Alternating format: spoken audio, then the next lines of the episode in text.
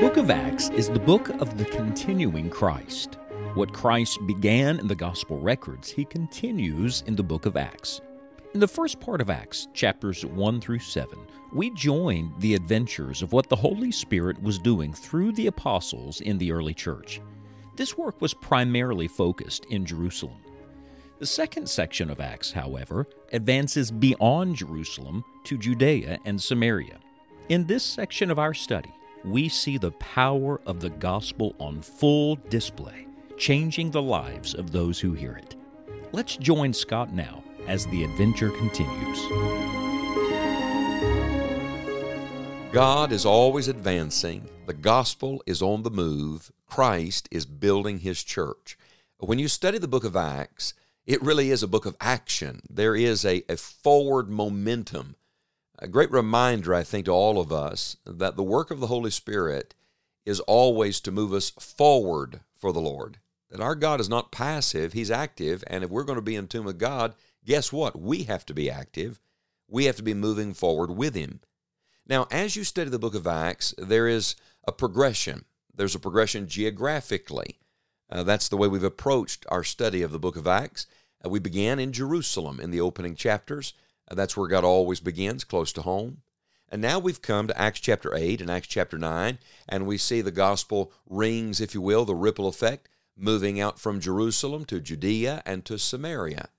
Then, when you come to the final chapters of the book of Acts, it is literally to the uttermost part of the earth. So, exactly following the order, the divine order Christ gave in Acts chapter 1, verse number 8, we see this progression. There's also a progression of characters. I mean by that that God is working through individuals and each person has their time. Oh, dear listener, you have your time. I have my time. Don't miss your moment. It's not going to last forever. So we begin with Peter in the book of Acts as the dominant character, being greatly used of the Lord to feed the sheep in the absence of the Lord Jesus Christ. Uh, then we move to Stephen, the first martyr. Then we move to Philip, the evangelist. And now we come to the man known first as Saul, but eventually as Paul. We caught a little glimpse of him when Stephen was stoned because he was there. Remember? He was holding the coats of those who stoned Stephen.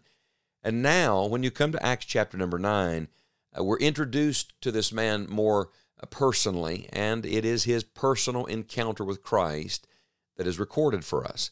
Listen to Acts chapter 9, beginning in verse number 1. And Saul, yet breathing out threatenings and slaughter against the disciples of the Lord, went into the high priest. Let me stop and say, uh, this does not sound positive. Uh, this does not sound promising. Breathing out threatenings and slaughter against the disciples of the Lord. Isn't it amazing the mighty power of God? Isn't it amazing that when a person comes to know the Lord Jesus Christ as their personal Savior, there is this radical transformation. If any man be in Christ, he's a new creature. Old things are passed away. Behold, all things are become new. By the time we get to the end of Acts chapter number 9, this same man is not going to be breathing out threatenings and slaughter against the disciples of the Lord. He's going to be speaking the same gospel and edifying and exhorting and encouraging the disciples of the Lord. I tell you, only Jesus can do that. The Bible says in verse 2 He desired of him letters to Damascus, to the synagogues, that if he found any of this way, whether they were men or women, he might bring them bound unto Jerusalem. So the, the setting is this Saul, who is a devout Pharisee, a very religious man, uh, is literally hunting, chasing down the followers of Jesus Christ and arresting them. He's, he's working against the Lord and against the work of the New Testament church, against the gospel. I love this expression in verse 2 this way. If you found any of this way, uh, do you remember that before believers were known as Christians? We'll study this. They were called Christians first at Antioch.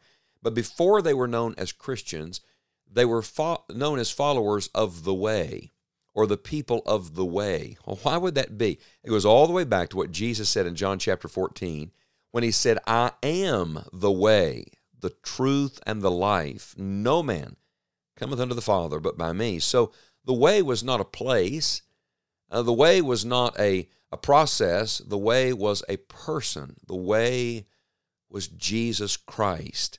I like this expression followers of the way, people of this way. I'm glad I know the way. I'm on the way. Uh, the way is with me at this moment. I know the Lord Jesus Christ. And then in verse number three, it says, And as he journeyed, there's a little play on words here. He's looking for people of the way, and he's on his own journey. As he journeyed, he came near Damascus, and suddenly there shined round about him a light from heaven. And he fell to the earth, and heard a voice saying unto him, Saul, Saul, why persecutest thou me?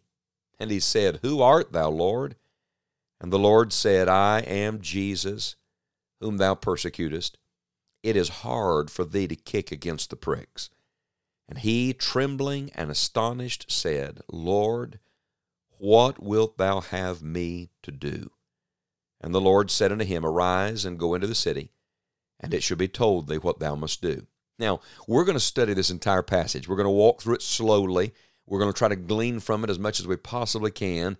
But I want to begin today with eight words.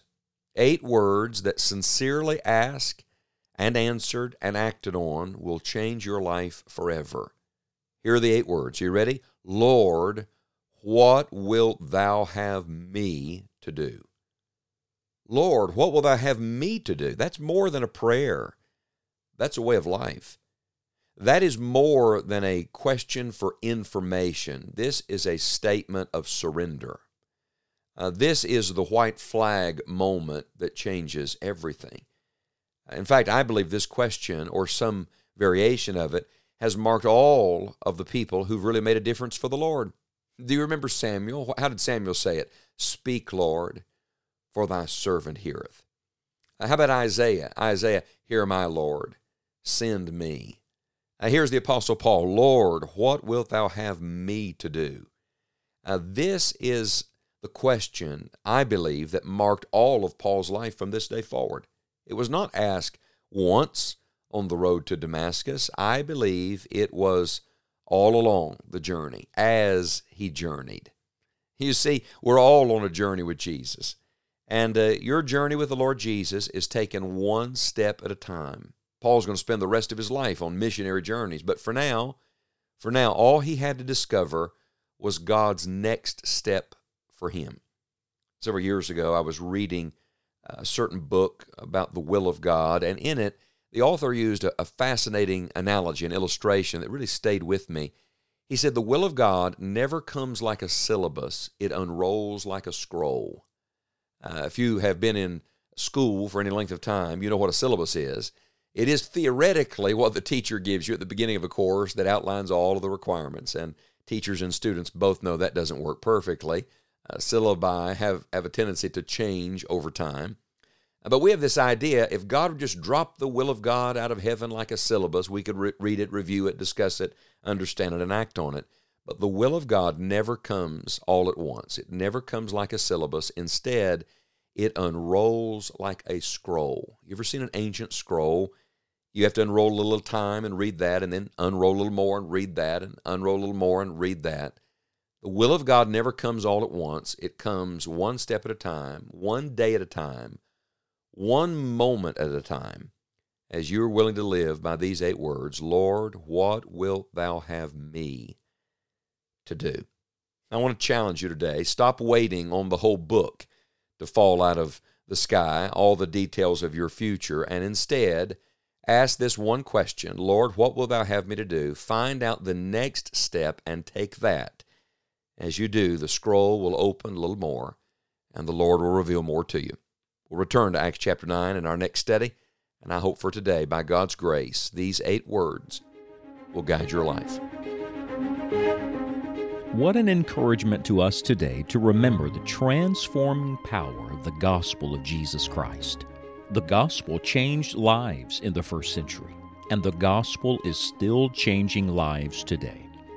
If you missed the first section of this study on The Adventure Continues, be sure to visit our website, enjoyingthejourney.org, where you can access this study along with many other resources to encourage you in your walk with God. However, you listen to this podcast, we are grateful for each of you. We hope you will continue to listen and also share it with others. From all of us on the Enjoying the Journey team, may God bless you and help you enjoy the journey.